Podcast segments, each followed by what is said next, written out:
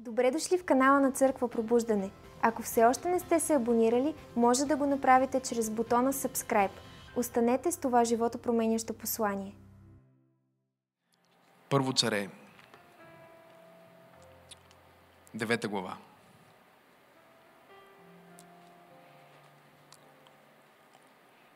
Първо царе, девета глава.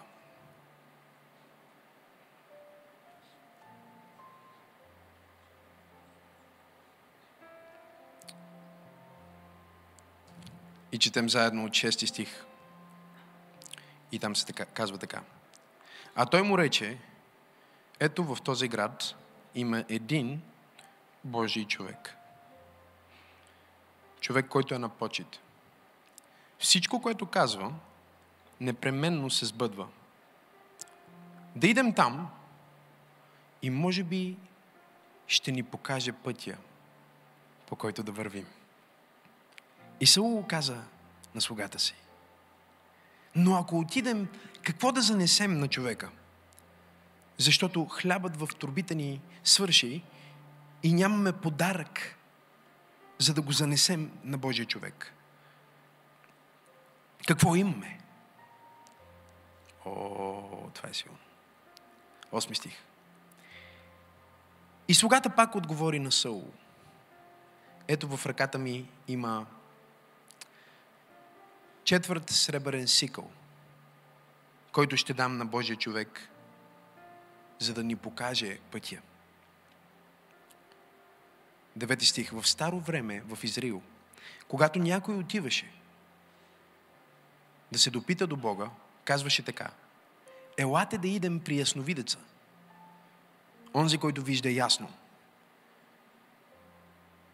Защото онези, които се наричат, онзи, който се нарича пророк, се нарича по-напред в старо време ясновидец.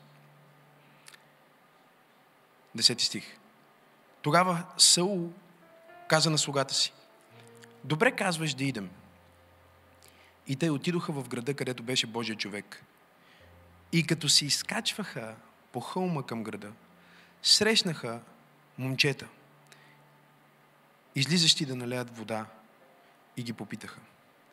Тук ли е ясновидецът? А те им отговориха. Тук е.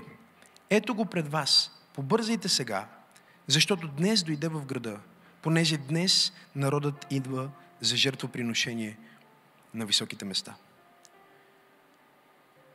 Щом влезнете в града, ще го намерите.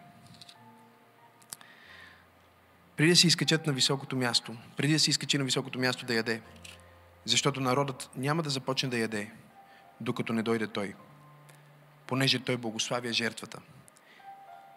И след това поканените ядат. 14 стих. И те се изкачиха към града. И като влизаха в града, ето Самуил, това е ясновидеца, това е пророка, Божия човек, излизаше насреща им, за да се изкачи на високото място. Един ден преди да дойде Саул, Господ беше открил на Самуил, като беше казал, утре около този час ще изпратя при тебе човек от Вениаминовата земя. Него да помажеш за цар над народа ми, Израил. И той ще избави народа ми от ръката на филистимците. Защото аз погледнах богосклонно към народа си, понеже викът му стигна до мен. И когато Самуил видя Саул, Господ му рече, ето човека, за когото ти говорих. Той ще царува над моя народ. В същото време Саул се приближи до Самуил при портата и каза, покажи ми, моля, къде е къщата на ясновидеца. Явно е, че той не вижда ясно, а? И Самуил в отговор му рече, аз съм ясновидеца. Изкачи се пред мен към високото място, за да ядем днес. И утре ще те изпратя и ще ти кажа всичко, каквото имаш на сърцето си. А колкото за ослиците, които се изгубиха преди три дни, няма и грижа за тях, защото се намериха. И за кой копне е целият Израел? Не е ли за тебе и за дома на баща ти? А Саул в отговор рече, не съм ли аз вениаминец от най-малкото сред Израилевите племена? И не е ли семейството ми най-малкото от всички семейства на Вениаминовото племе? Тогава защо ми говориш така? А Самуил взе Саул и слугата му, въведе ги в стаята, сложи ги на първото място.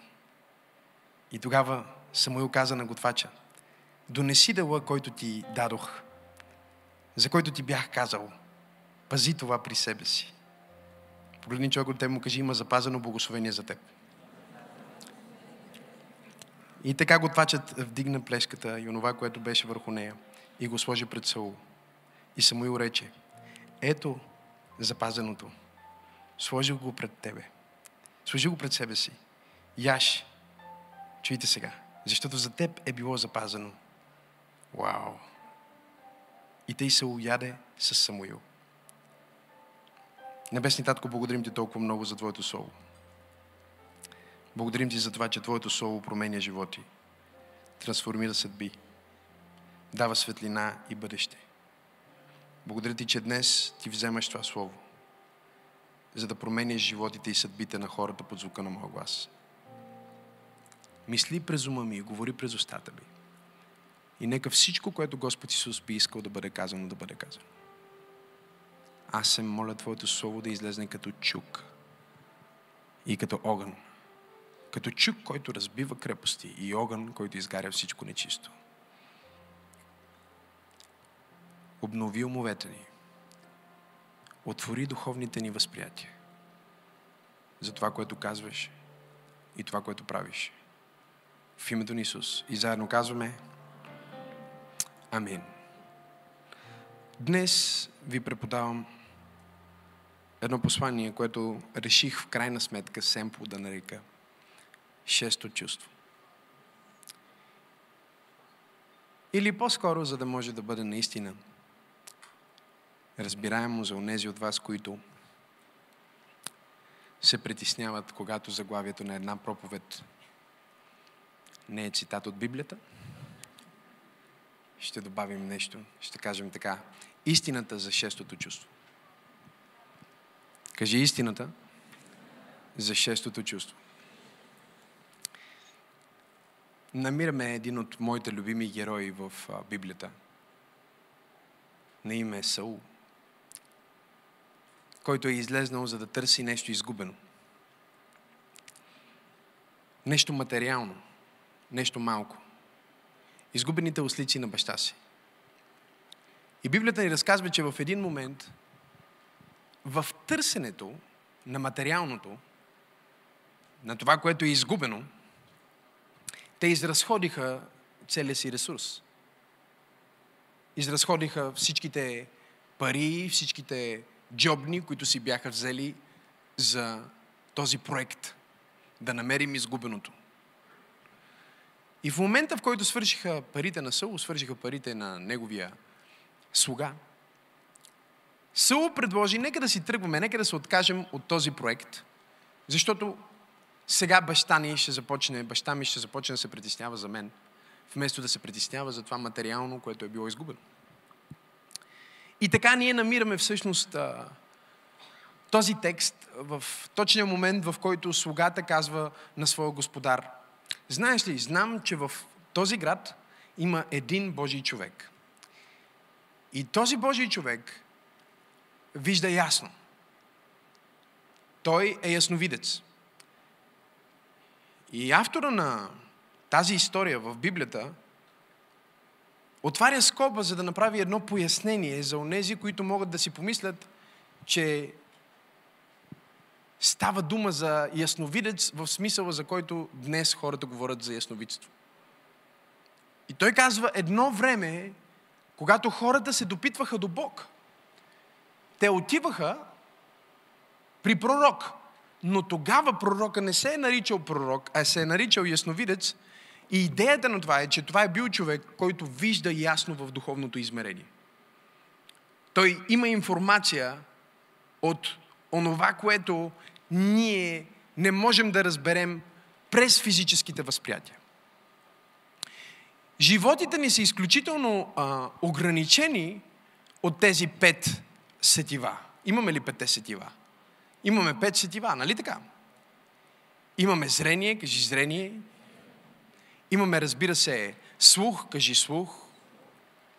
Имаме а, осезание, кажи осезание. Разбира се, така имаме и обоняние, кажи обоняние. И имаме вкус, кажи вкус.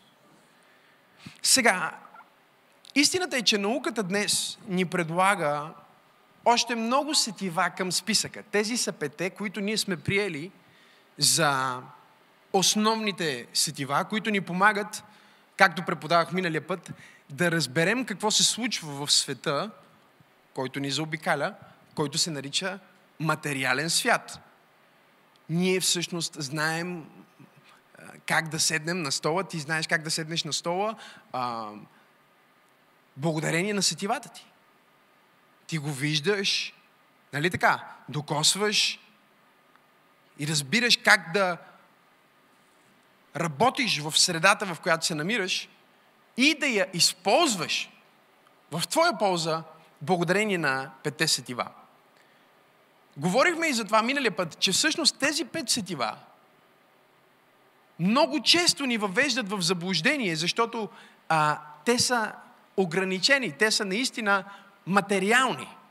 И смисъла им е да помогнат на всеки един от нас да разбере една конкретна информация или една частица от реалността, която разбираме посредством сетивата, на която ние избираме да сложим нашия фокус, нашето внимание и да я пречупим според нашето изложение, нали, перспективата, която сме избрали, нашата философия, ако щеш, и нашите вярвания.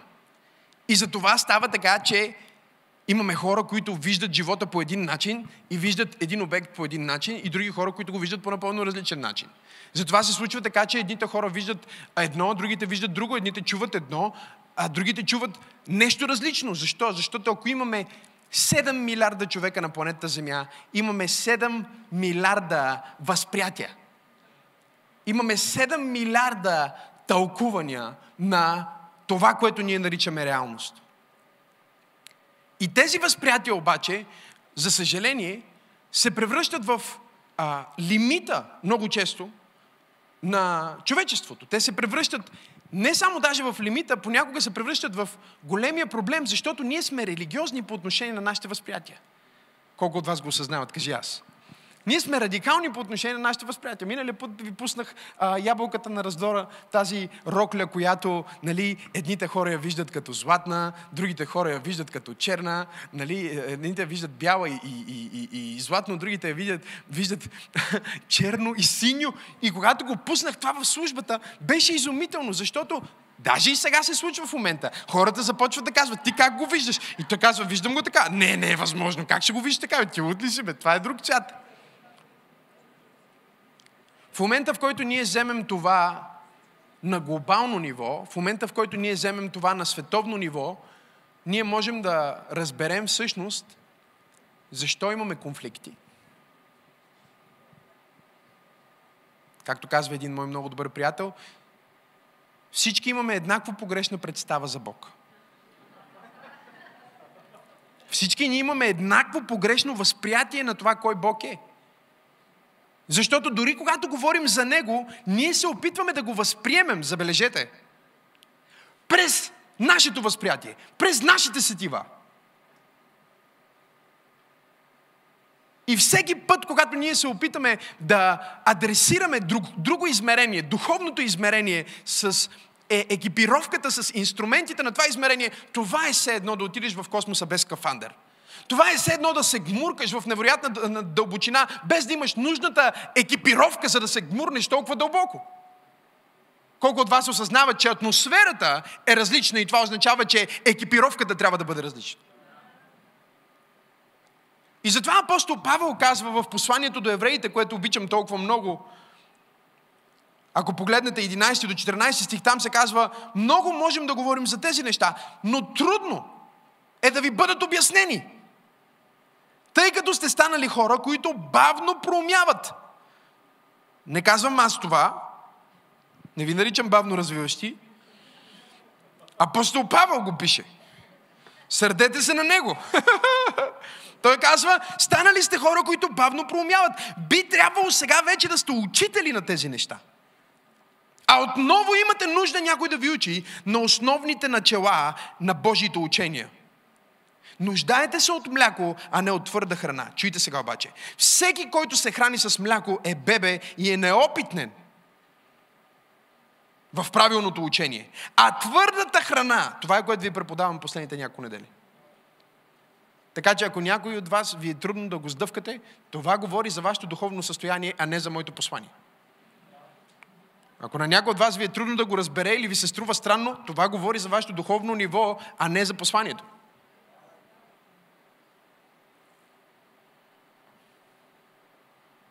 А твърдата храна е за зрели хора. Имам ли зрели хора? Кажи аз. Които, забележете, чрез постоянно практикуване са обучили духовните си сетива да различават доброто от злото. Защото ако ние разчитаме само на нашите физически сетива, за да определим реалността, ние ще се окажем съдници на нещо, което Бог прави. Защото това, което Бог прави много често, прочетено през нашето възприятие, е грешно, неправилно или зло.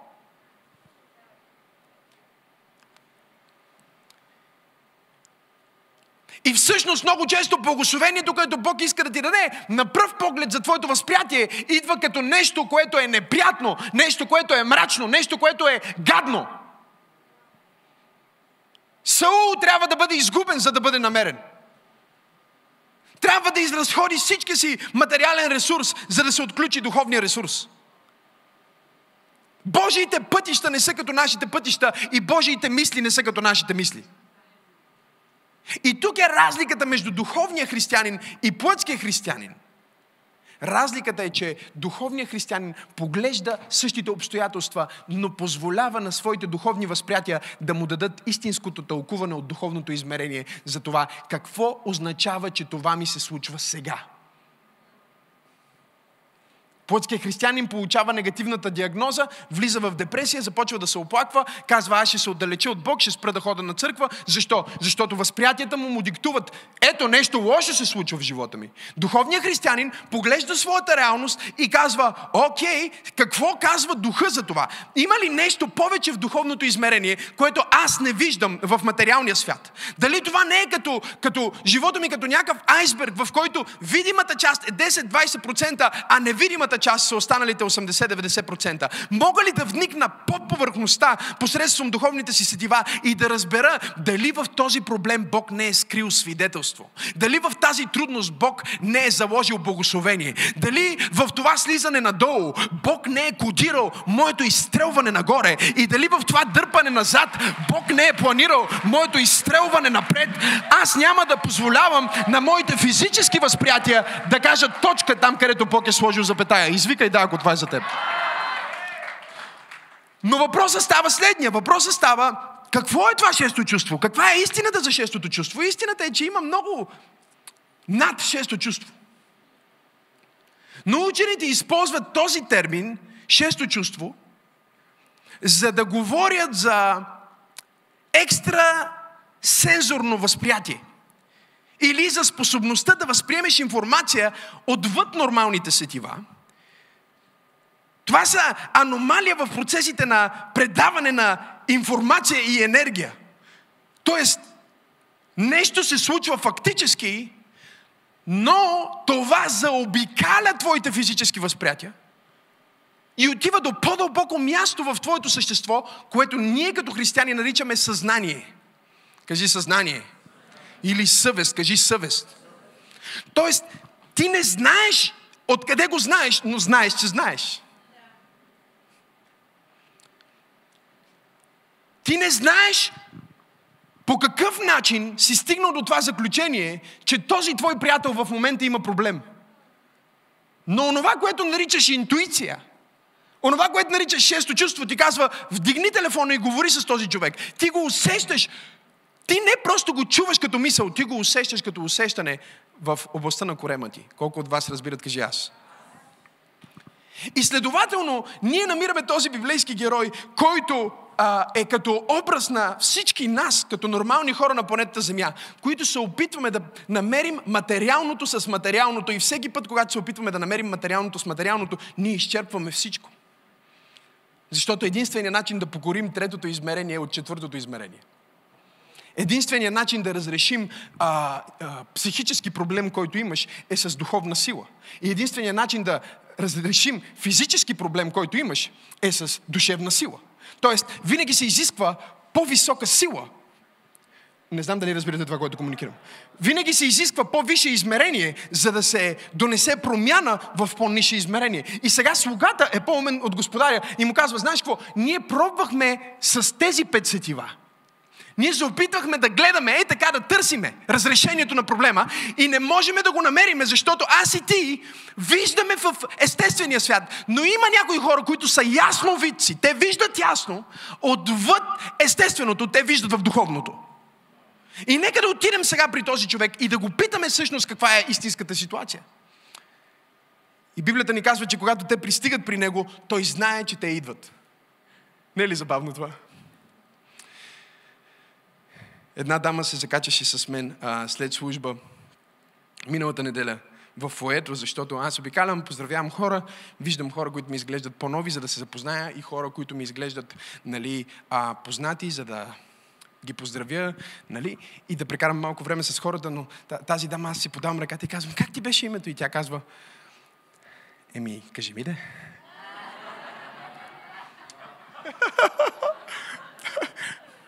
Вика, виж го в четвъртото измерение. Си казах, добре, ти запознавал ли си с мен преди? Тя казва, да. И аз казвам, какъв е смисъла? Да се опитвам да разбера нещо от четвърто измерение, при положение, че ти си му го казала преди можеш да се усъмниш. Ако ти кажа как е името ти. Но тя не го направи с лоши отношения, все едно да ме изпита, да ме провокира. Тя наистина искаше да й каже някакво пророчество.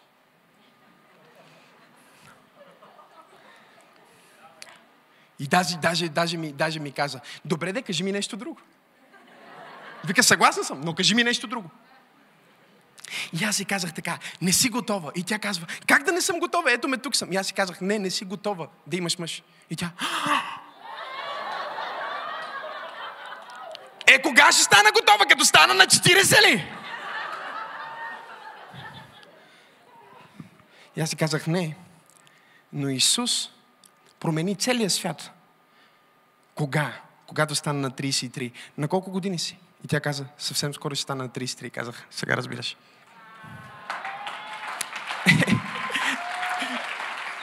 Тя мисля, че не го схвана първоначално. Викам, това беше, нали искаше пророчество? Ето пророчество, е? Погледни човек от те му кажи, виж ясно. Отвъд материалното в духовното. Но как става това? Нека да се опитам да стигна до там. Мога ли да се опитам? Ага. И сега те пристигат там и се оказва, че всъщност Са, Саул е бил предвиден. Той е бил планиран на вечерята. И не само, че е бил планиран на вечерята, най-голямото, най-специалното месо е отделено за него. И това не е в моята проповед днес. Но има някой, който трябва да чуе това послание днес от мен. Може би ти си излезнал, за да търсиш изгубените ослета на твоя баща. Може би ти си излезнал, за да търсиш нещо малко. Ти си излезнал, за да търсиш магаре, а Господ е подготвил венец на слава за твоята глава. Има повече от това, което очакваш. Ако си дошъл в тази служба с очакване, аз декларирам, че ще има повече от това, което очакваш. Преди края на тази проповед, ще има повече от това, което очакваш. И вижте сега какво се случва. Той му казва, ослиците, ослиците, ослиците. Той казва, виж какво, преди три дни се намериха.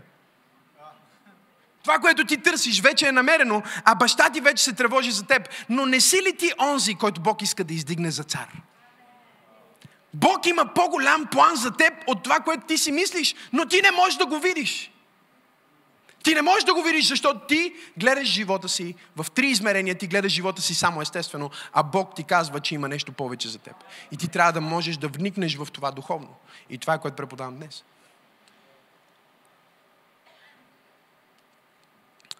пиша една нова книга, която вярвам да излезне тази година. И работих с, с редактора от американската страна, защото искаме да я пуснем първо в САЩ и след това в България. И той ме питаше за история от живота ми.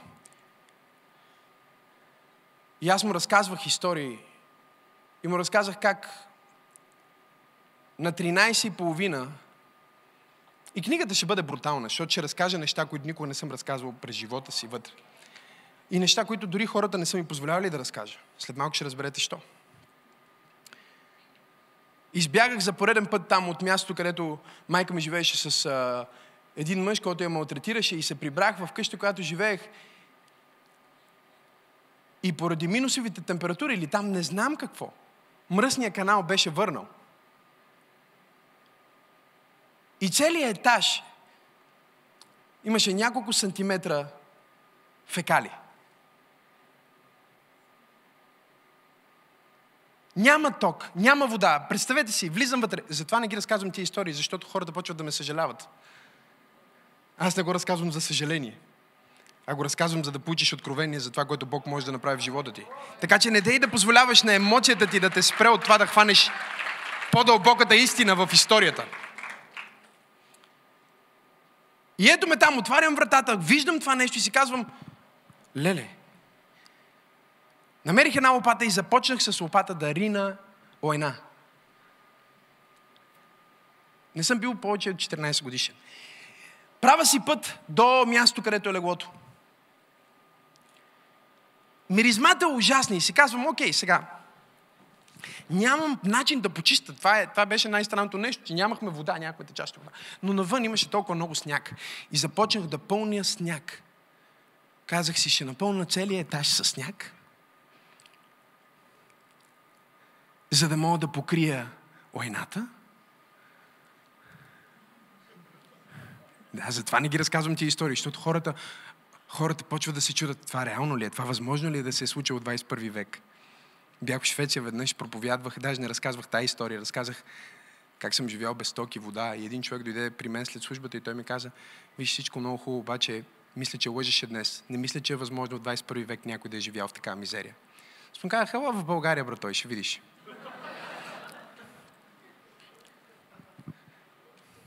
Му те заведа в Розино или Оризово или някои от тия местенца, където хората живеят в кашони.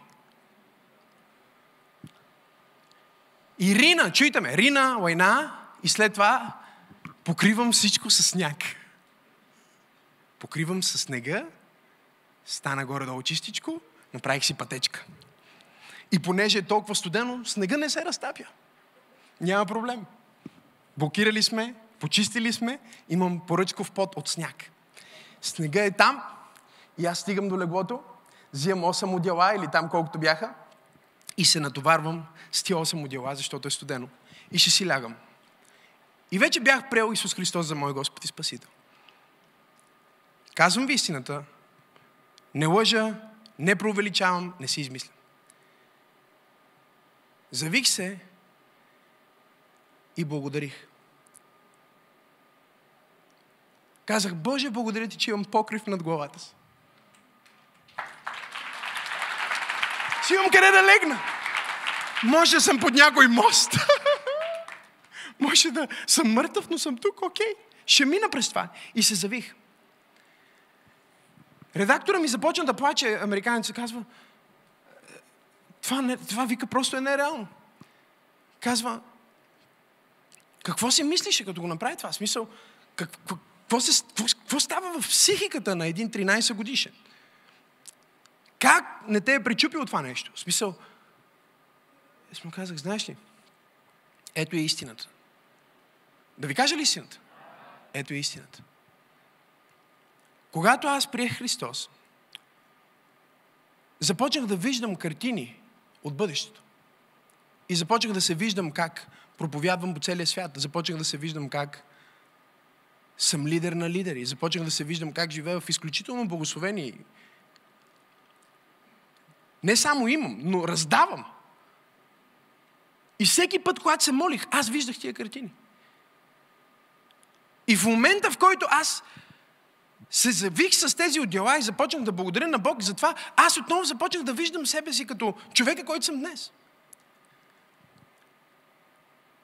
И единственият начин, по който аз можех да пречупа тая реалност, в която бях на пете сетива, беше да си кажа, ти представяш ли си сега един ден, когато аз стана Максим Асенов, когато проповядвам по целия свят, каква невероятна история ще бъде това? Как на 13 години съм ринал война и съм пълнил етаж с сняг, за да мога да стигна до леглото и съм благодарил на Бог и се визуализирах в съзнанието си как един ден съм пред зала пълна с хора и им проповядвам тази история.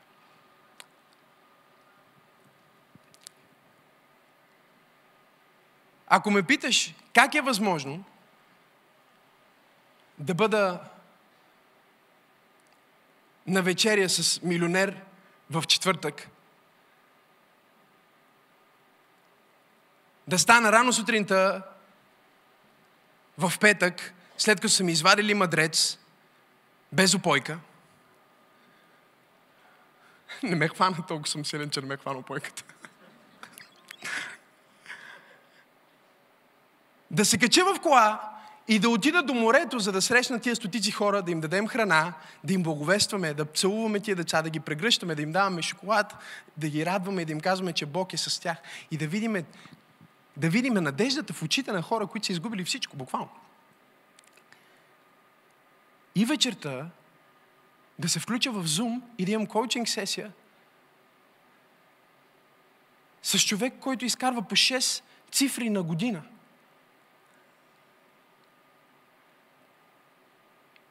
Това е откачено.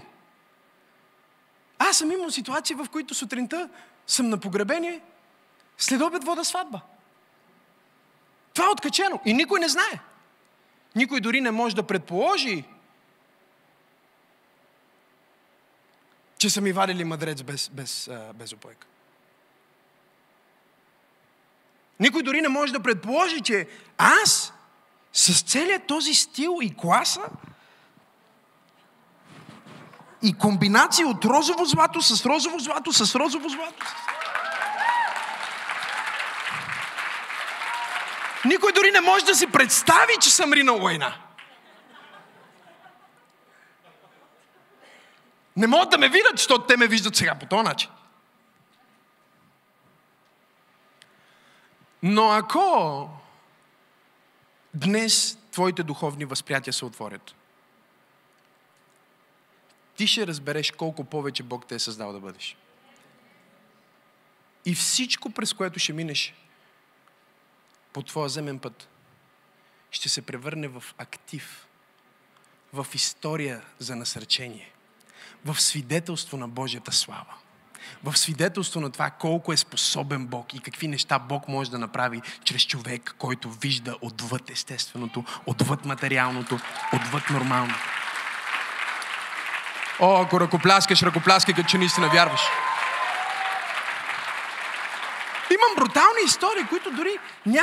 години наред не съм искал да ги разказвам, защото като тръгна да ги разказвам и става едно сконфузно, хората се чувстват неудобно, някои почват да ме съжаляват, че казват, не, това възможно ли да се е случило. А някои дори се дразнят на Бог. Как Бог може да допусне нещо такова? Това ли е Бога, който ми проповядваш? Който допуска това да се случи? Такава реакция може да покаже само едно нещо и това е, че човекът, който реагира по този начин, живее само от пет възприятия. Той не вижда в духовното. И той не разбира, че Бог прави така, че живота ти не да бъде без болка, а болката да има смисъл. Той прави така, че не да нямаш проблеми, но проблемите ти да станат свидетелства.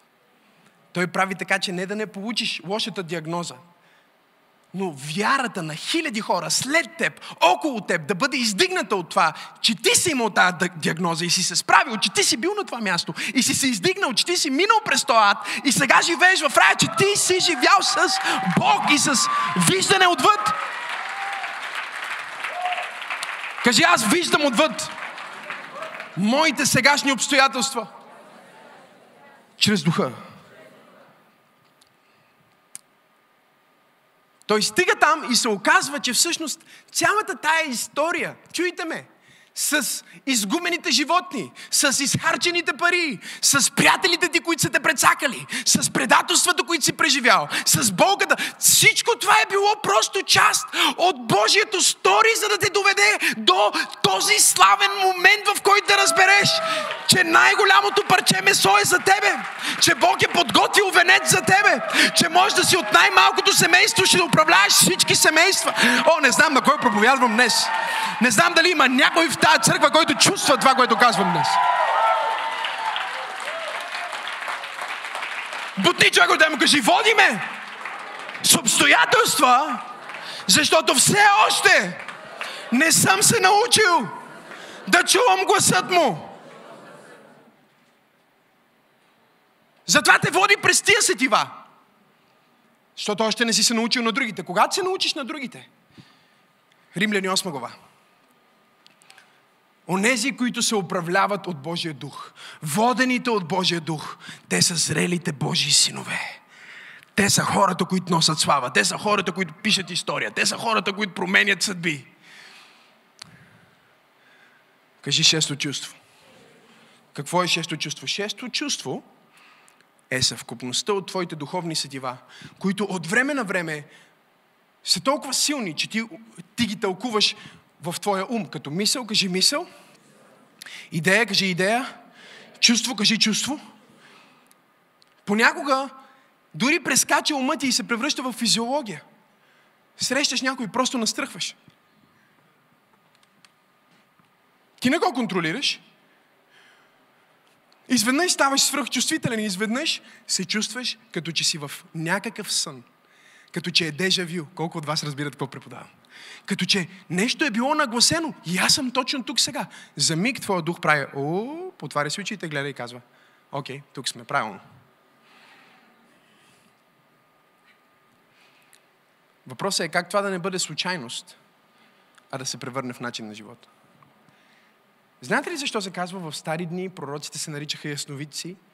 Знаете ли защо се казва, че в стари дни Божия народ ходеше да се допитва до пророците? Защото на деня на Педесятница Бог сбъдна молитвата на Моисей. Каква е молитвата на Моисей? Де да можеха всички твои люде да бъдат пророци. И да чуват твоя глас, както аз чувам твоя глас.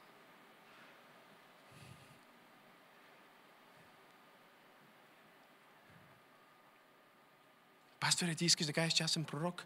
Не в смисъла на пророк, но в смисъла на това, че ти чуваш, имаш право да чуваш Божия глас, точно както Моисей. Мога ли да изненадам? Мога ли да изненадам? Ти можеш да чуваш Божия глас по-добре от Моисей. Защото за Моисей е бил глас отвън, а за теб е глас отвътре.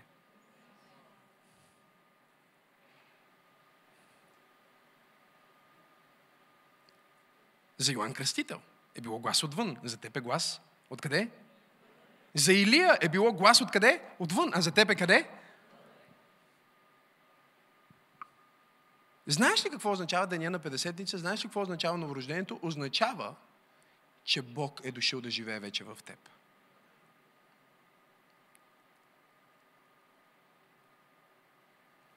Ела за малко, Жоре. Искам да го покажа на хората. Хората питат, нали, преподавам ви как да отключите духовните си сетива, нали така? Може би следващия път трябва да продължа, защото времето ми свърши, аз съм по средата. И дори не съм започнал да казвам как. Но нека вземем три сетива. Кажете три сетива. Окей, okay. кои са трите сетива според вас, чрез които Бог най-често общува с нас или посредством които ние най-много вникваме в духовното измерение? Пробвайте. Окей, слух, един каза да, правилно. Зрение, окей, станаха две. И третото? Осезание, благодаря ти. Това са трите основни духовни сетива. Сега, според Библията, и не само, според хора, които имат духовна опитност, вие ще разберете, че има духовен мирис. Говори се за много светци на нашите църкви, които са носили със себе си аромат, който не е бил нормален парфюм. Някой от мъчениците се е разказвал как, когато са ги пронизвали, вместо да мирише на кръв, когато са ги разпъвали и са ги а, а, мъчили, вместо да мирише на умиращ човек на кръв, е миришал на благоухание. Библията казва също така да вкусиме Божията воля. Чели ли сте този стих? Да вкусиме. Знаете ли какво значи? Да пробваме колко е вкусно. Духовно задоволително, питателно е да живееш в Божията воля. Римляни 12 глава. Но вижте сега. Ако вземем, например, сетивото наречено слух. Той има физически слух, той има душевния слух. Миналия път дадох примера с Илия, аз го викнах, не е било случайно. Оказва се, че човека, като съм го викнал, се е чудил дали да не си тръгна от службата. Толкова го е боляло. В момента, в който съм го викнал и съм го посочил и съм казал, ти ме чуеш не само с физически ти слух, но и с духа ти Бог го изцелил на мига. Това е изумително. Жоре, сега не си мисли Бог какво прави за тебе.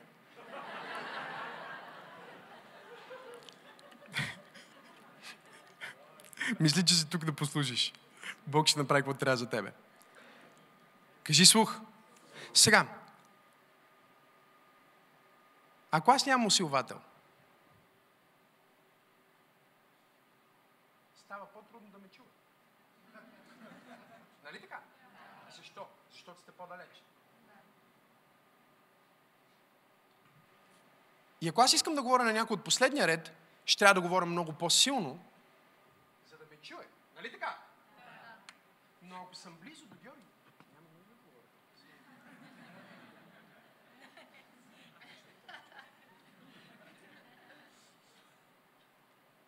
Когато един християнин се новороди и повярва първоначално, много, много хора го наричат първата любов.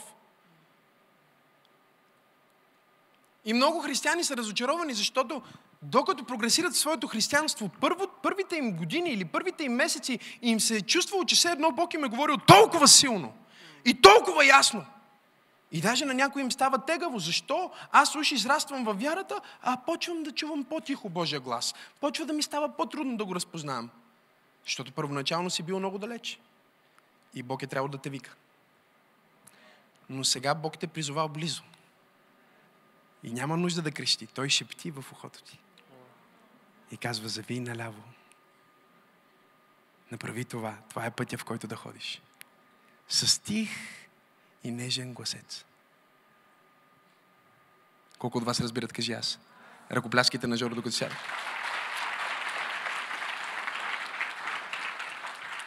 Кажи слух, зрение, осезание.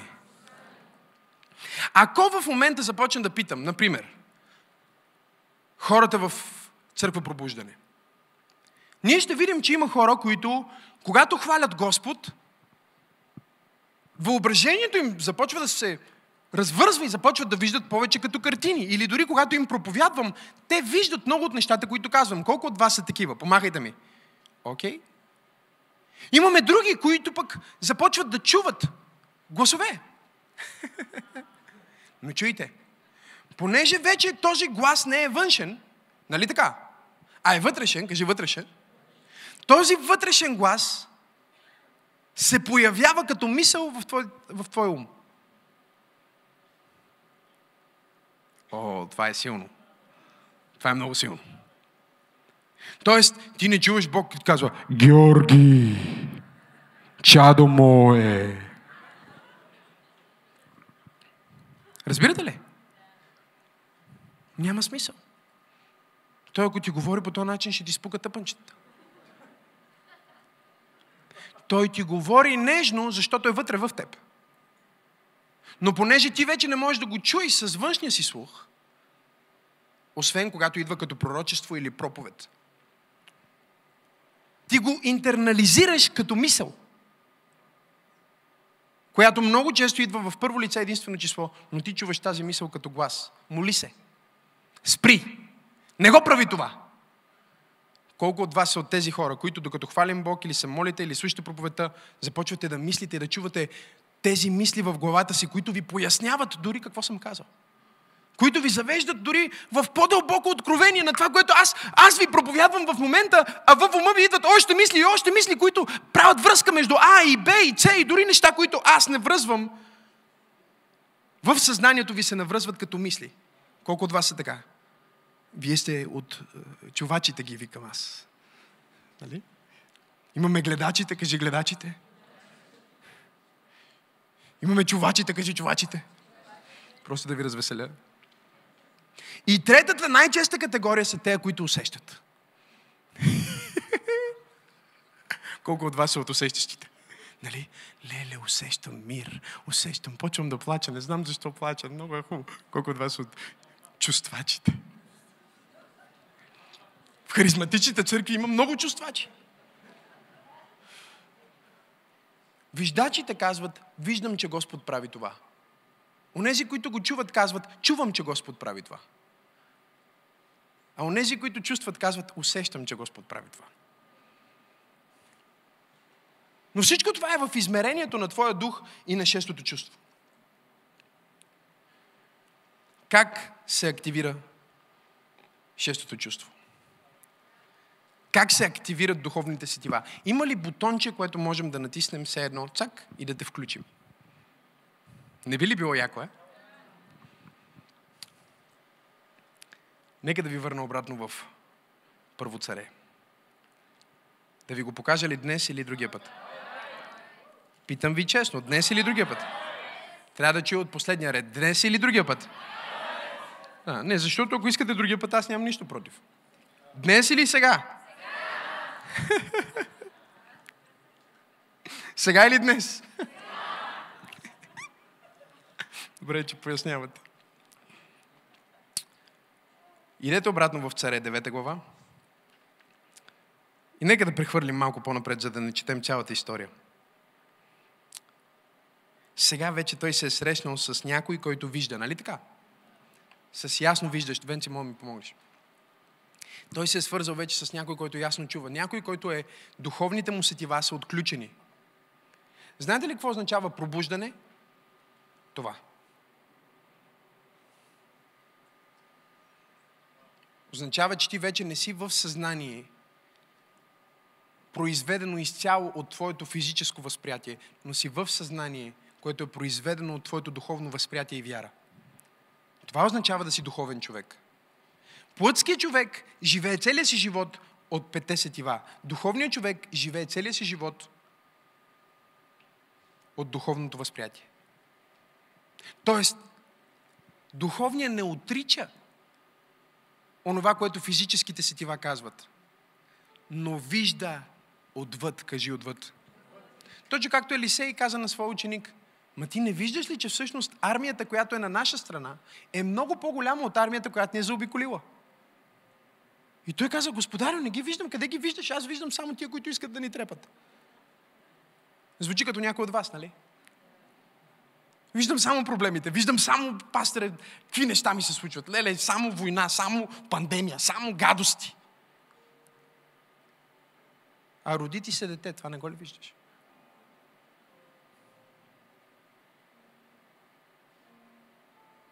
А се събуди без нищо да те боли днес. Това не го ли усещаш?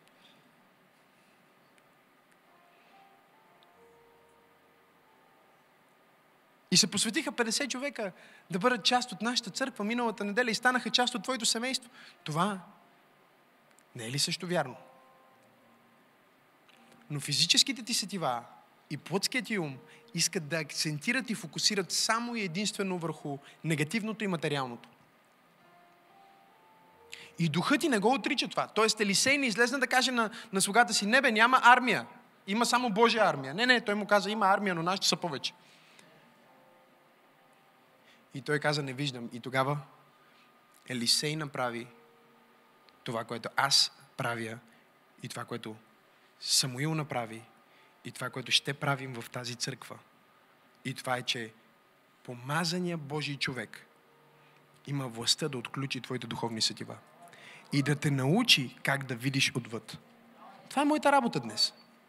Това е моята работа като служител, като нашата църква. Това ни е работата да накараме хората да видят че да, в България сме, но да, има мир, да, има война, но има и мир, нали така? Да, има гадости, но има и хубави неща, които се случват. Тоест, ние произвеждаме духовна альтернатива. Благодаря за това, Амин. Елисей се помоли за него. Какво направи Самуил? Виж какво направи Самуил. Разказвам го, вие ще го четете в 10 глава, е, нали? Така или иначе, като го чета, вие ще си мислите, че не го пише. Въпреки, че сте го чели. Защото никога не сте го виждали. Защо? Защото сте видяли очевидното, но не сте видели. Някой казва, как така ти виждаш тези неща в Словото, които аз ги чета и не ги виждам? Аз ги виждам в четвъртото измерение. Ти ги четеш тук, на листа. Подвизи. Подвизи? Така ще правиш подвизи. И вижте сега какво става. Той му казва така. Ти ще бъдеш царя. Саул казва, аз цар. Аз не съм подготвен за това нещо. Аз съм от най-малкото племе. Самуил казва, на никой не му пука. Бог те е избрал. Ма хората ще ми се дразнат и ще ме мразят. Бог те е избрал. Ма някой ще ми завиди. Е, Бог те е избрал. Ма чувствам се не екипиран и подготвен. Ама Бог те е избрал. Ма защо аз? Бог те избрал. Но ти няма да можеш, чуйте сега, ще разберете тайната на провала на Саул в последствие, защото много хора знаят за Саул като провал, но не знаят за Саул като успех.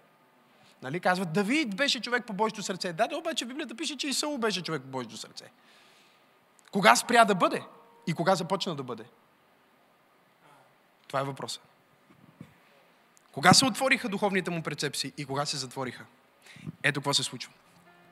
Той му казва така. Сега, когато си тръгнеш от мен, ето какво ще се случи. Ще срещнеш трима човека. Те ще носят определени дарове. Имам друга проповед за това, която направо... Ще я кажа някой друг път, просто ти. Не, аз съм я проповядвал, нали? Там за трите ярета. Просто ще прескоча целия стих, защото е толкова изкушаващо, че просто ще направя отклонение. И той му казва, ще срещнеш тия хора, продължаваш и след това ще попаднеш. Готови ли сте? В дружината на пророците.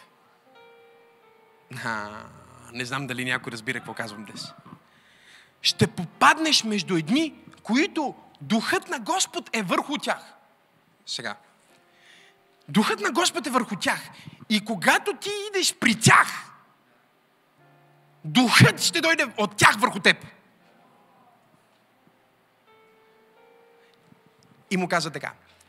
И когато духът дойде от тях върху теб, ти ще започнеш да пророкуваш като пророк. Въпреки, че той не е пророк, а е цар. Аз искам да кажа, че ти ще започнеш да виждаш като пророк. Въпреки, че си само християнин, ще виждаш като пророк. Ще чуваш Божия глас като пророк. Ще бъдеш воден по свръхестествен начин, като че си ясновидец. Вижте какво случва. Попадаш в тази среда и в момента, в който попаднеш върху тази среда, духът, който е върху Максима Сенов, идва върху теб. Това е атмосфера. Чуйте сега. Изведнъж ти ще започнеш да пророкуваш като тях. И чуйте любимата ми част. И ще се превърнеш в друг човек. Човека, който сега в момента си, не може да пророкува. Съгласни ли сте? Човека, който си в момента не може да вижда в духа. Пробвайте се, направете така. Напънете се, само не твърде много.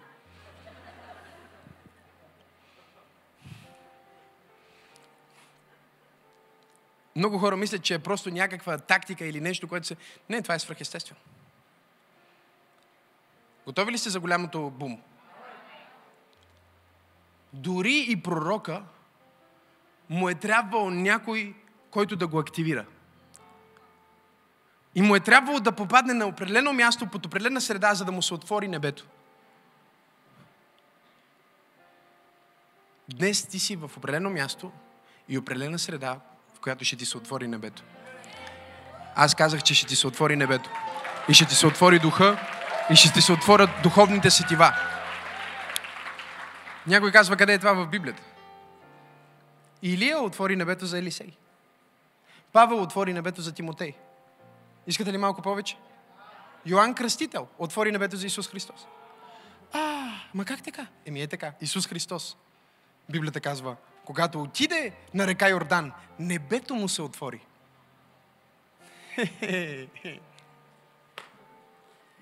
И казва, когато ти, чуйте сега, отидеш и попаднеш в тази компания, в тази общност, Духът ще дойде от тях върху теб и ти ще започнеш да пророкуваш, чуйте, и ще се превърнеш в друг човек. Кой е този друг човек? Истинският, който си от духовното измерение. Истинският, който Бог те е определил да бъдеш. Колко от вас се чувствали като че са много повече от това, което са? Сериозно. И тези от вас, които не си дигат ръката, просто сте били в някаква тъпа религиозна църква, в която са ви научили, че не трябва да казвате такива неща. Подвижи. Подвижи. И ти го усещаш това нещо вътре в тебе, напира вътре в тебе, но всичко, което виждаш с нормалните ти сетива, е, че всичко е в война, буквално. Тук ли сте? Но забележете, ти вече отвътре си се превърнал в друг човек.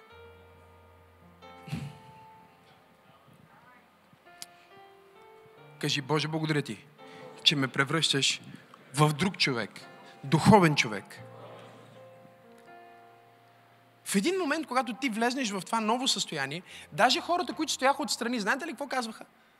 Като прочетете Библията, ще видите, те казваха, абе, и Саул ли стана пророк? Той за къв се мисли? За Максима Сенов ли се мисли?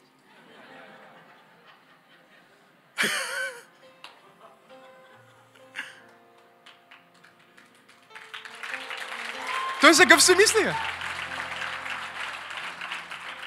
Той се прави на голямата работа. Другия път, когато някой ти каже, че се правиш на голямата работа, кажи му, приятелю, не се права, аз съм голямата работа. Аз съм толкова голяма работа, че Бог дойде на земята, за да ме спаси. Аз съм толкова важен, че Бог даде живот си за мен. Аз съм толкова специален, че дори на теб мога да ти кажа, че си специален и да не се чувствам по-малко специален от това, че и ти си специален. А, не знам. Не знам на кой проповядвам днес. Сега. Тоест, ние разбираме, че първото нещо, което отключва твоите духовни сетива, е твоята среда. Дали ти си в духовна среда? Това те променя. Когато Саул никога повече не се върна там. Оттам той тръгна само надолу.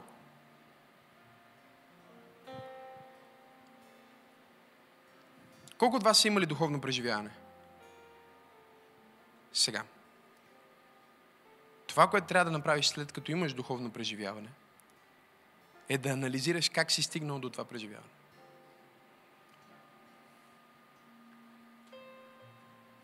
Не, вие не чувате какво преподавам в момента. И ще откриете много неща, които аз ще ви преподам и, мина, и другия път. Не знам дали ви, да ви ги дам другия път или да не ги дам. Нали, има една песен, дали да дам, дали да не дам, знаете. Ще си пея тази песен цяла седмица и ще реша. Ам... Но ето какво става. Когато ти попаднеш в определена среда и се доближиш до някой, какъвто е духът му, започва да бърка в резонанса на твоя дух. Затова, ако ти си с хора, които са комплексари, депресари, религиозифицирани, страхливи, объркани, негативни, твоя дух започва да влиза в същата частота като техния дух.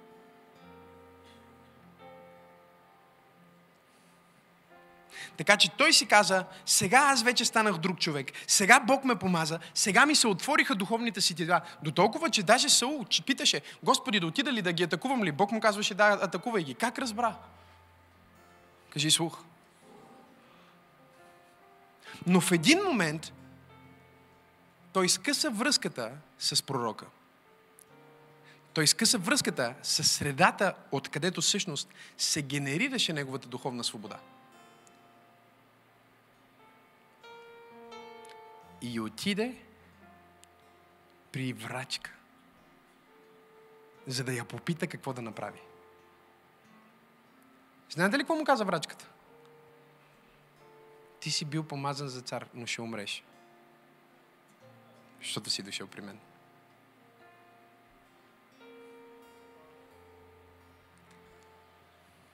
Първата мисъл на плътския човек, когато му кажем, че може да получиш информация от Бог за бъдещето е какви са числата за тотото.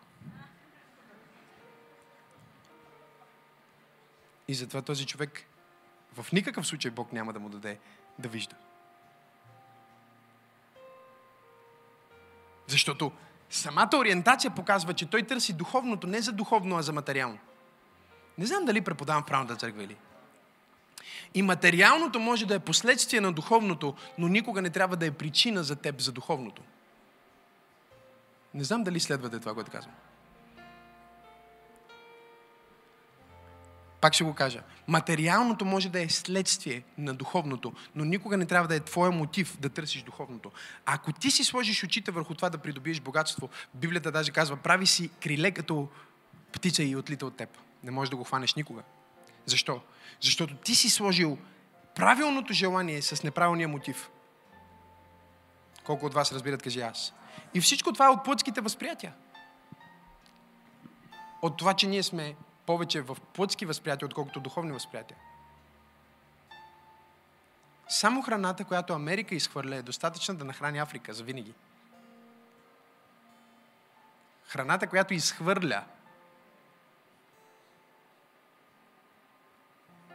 Ако събереме десете най-богати човека на планета Земя и заедно просто да се съгласат за няколко неща, ние може да разрешим всички глобални проблеми на човечеството, свързани с храна, свързани с а, хора, които умират от глад всеки ден, свързани с дори здравословен начин на живота и всичко. Защо не се случва? Защото възприятията им са водени от плътски интереси. И плътския интерес винаги първо казва аз, мене и моето никога не търси как да бъде в услуга на някой друг. А Бог казва, в момента, в който ти кажеш, аз искам да бъда в услуга на някой друг, тогава твоите духовни сетива се отварят. Знаете ли защо? Защото Бог иска да ви даде дарби. Духовни дарби. Но не иска да ви ги даде за вас. И тук идва вече проблема на духовността, че всъщност ти имаш всичко, но нямаш нищо. Защото не е за теб, а е за всички други. Ти ставаш публичен слуга.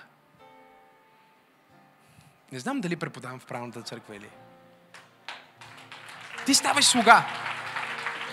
И когато ти кажеш, аз влизам сега като слуга, Бог казва, добре, ако ти искаш да знаеш за да помогнеш, аз ще ти кажа. Ако ти искаш да видиш, за да бъдеш разрешението, аз ще ти покажа. Не знам дали... Ако ти искаш да почувстваш, за да предадеш, аз ще ти дам да чувстваш. Но въпросът тук е, че в момента, в който Саул взе този духовен подарък и започна да го използва себично срещу целите на служението и към целите на Аза – от този ден той започва да губи всичко. Така че преди да ви преподам следващия път какви са конкретните неща, защото ще бъда много конкретен. Нещата, които да направя, за да чувам Божия глас. Или нещата, които да направя, за да виждам видения.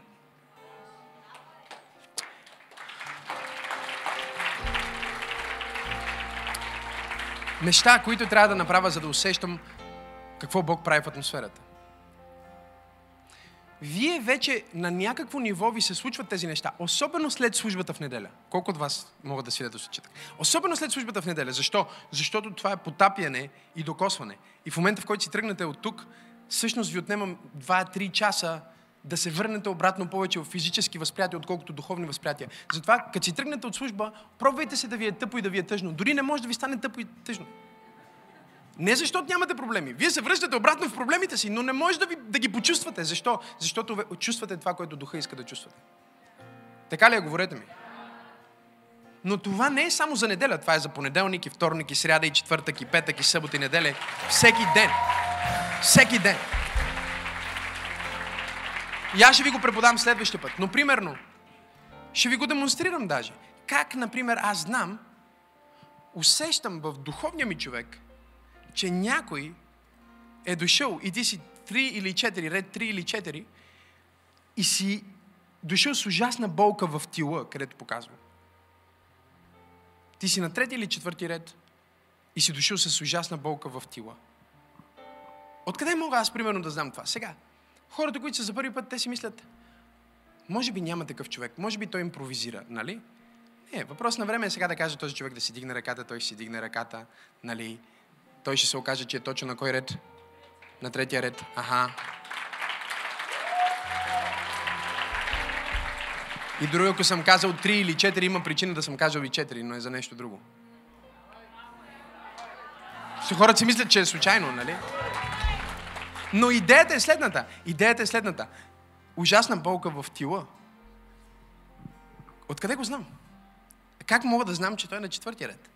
И това е нещо супер елементарно, нали? Защото вие сте били на служби, на които предимно служим в духовното и демонстрираме това, което преподаваме. Повечето от вас сте били и знаете, нали, че можем да отидем много по-далече в това. Но как може това да е активно в теб? Това е което ще ви преподам другия път. Как да активираш духовните сетива. Представи си, и ще бъда много практичен, представи си, че си насреща с някакъв човек и трябва да разбереш отвъд това, което той ти казва. Идната неделя ще ти кажа какво да направиш, за да влезеш в това отвъд.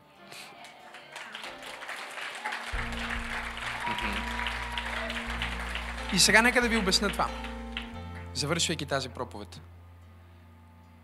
Много хора казват, това са духовни дарби, които се дават на апостоли, пророци, пастори, учители, боговестители, нали? Петкратното служение. И това е вярно. Но какво изпускат много християни? Те изпускат това, което се казва, запишете си Ефесяни 4 глава. Там се казва така, че Бог е дал определени дарби на хора като Максима Сенов с една основна причина. И тя е да научат вярващите как да живеят по този начин. Разбирате ли? Но хората си мислят, че това е дадено на един човек, за да си е негово. Не, то е дадено, за да бъде предадено.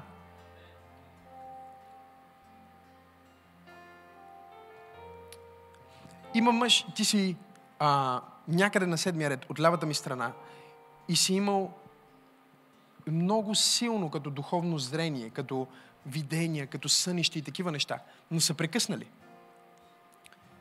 Прекъснали са. И Бог ти казва така, прекъснали са, защото не си ги използвал. Сега, и него ли трябва да извикам, за да знаем, че е тук? Няма смисъл.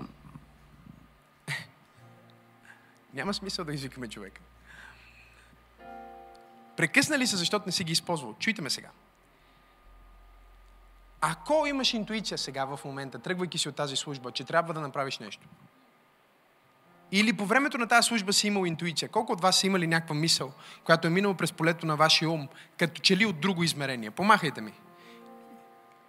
Усещане, че трябва да направите нещо или да кажете нещо, или да помогнете на някой, като мисъл е минало през полето на вашия ум, като че ли от друго измерение, като шесто чувство. Помахайте ми.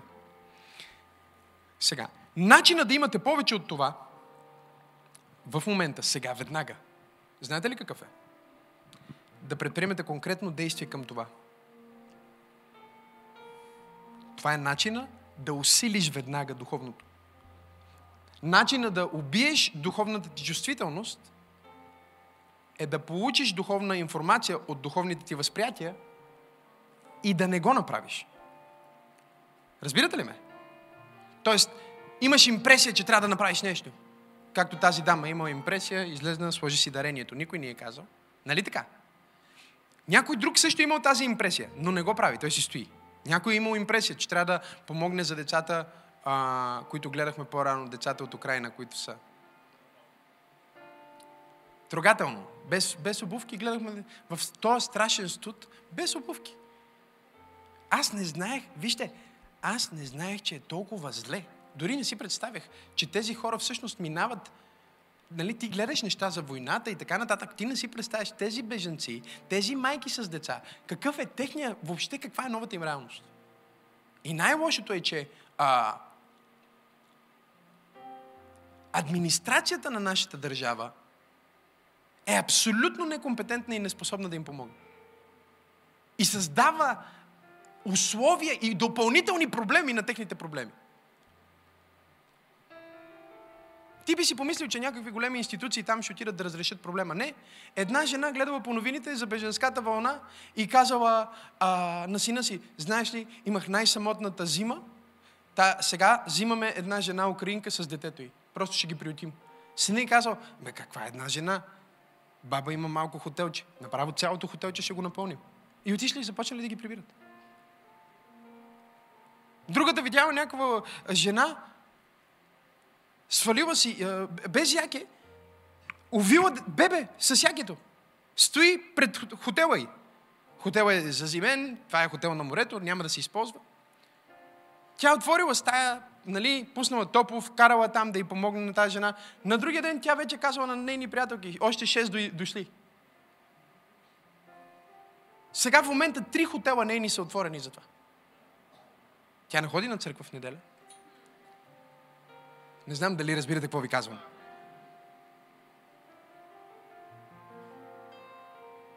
И аз си мисля, как ще си... Аз си казвам, как ще оправиш сметките за ток? Имаш три хотела, които си им пуснала тока.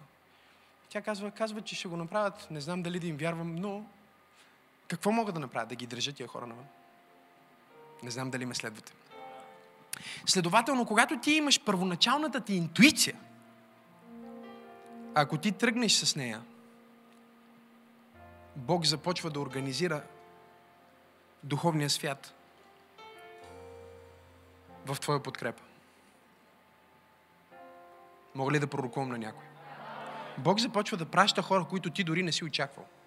Изведнъж ти звъни някой, ти не го знаеш кой е. Той ти казва, виж, ти не ме познаеш, но аз трябва да направя нещо за теб.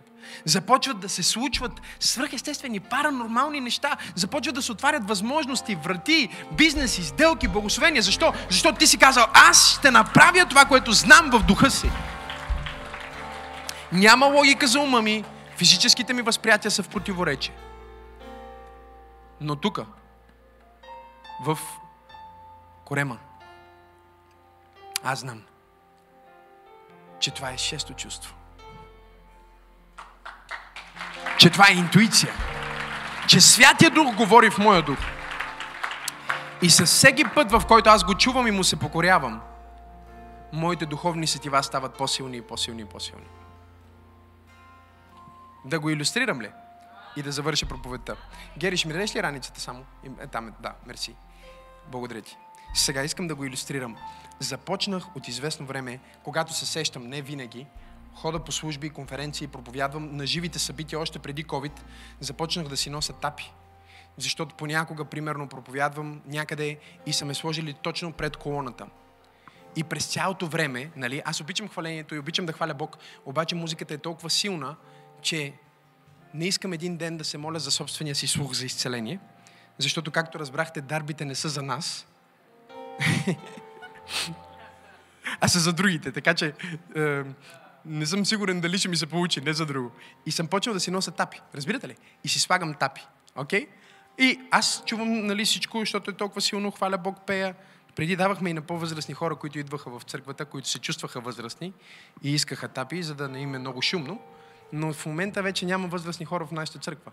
А тези, които изглеждат възрастни, са всъщност много млади.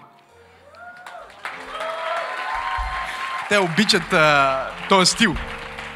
Но, знаете ли какво е чувството, когато ти започнеш да се покоряваш на интуицията си, на това, което Бог ти говори? Чувството е като чувството, което аз имам, когато си махна тапите.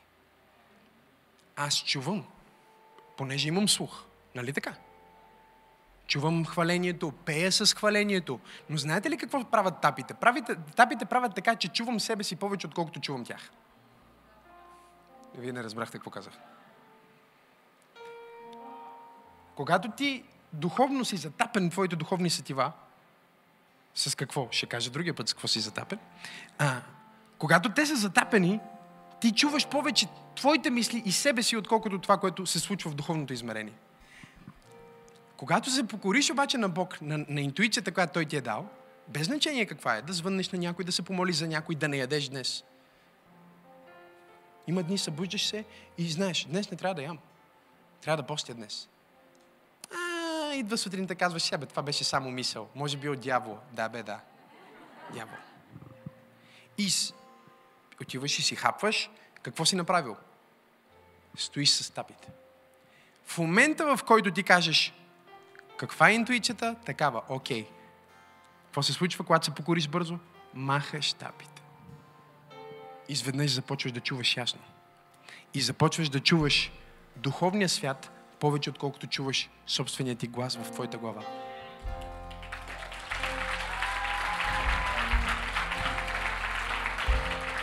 Научихте ли нещо днес? Благословени ли сте днес? Да продължа ли тази проповед следващия път? Добре, ще я продължа. Вярваме, че това послание ви е благословило. Ако не искате да изпуснете нищо от съдържанието, което качваме, може да се абонирате за нашия YouTube канал чрез бутона Subscribe и натиснете камбанката, за да получавате известия. Също така, ако Църква Пробуждане е благословение за вас, може да ни подкрепите финансово чрез бутона Дари. Благодарим ви!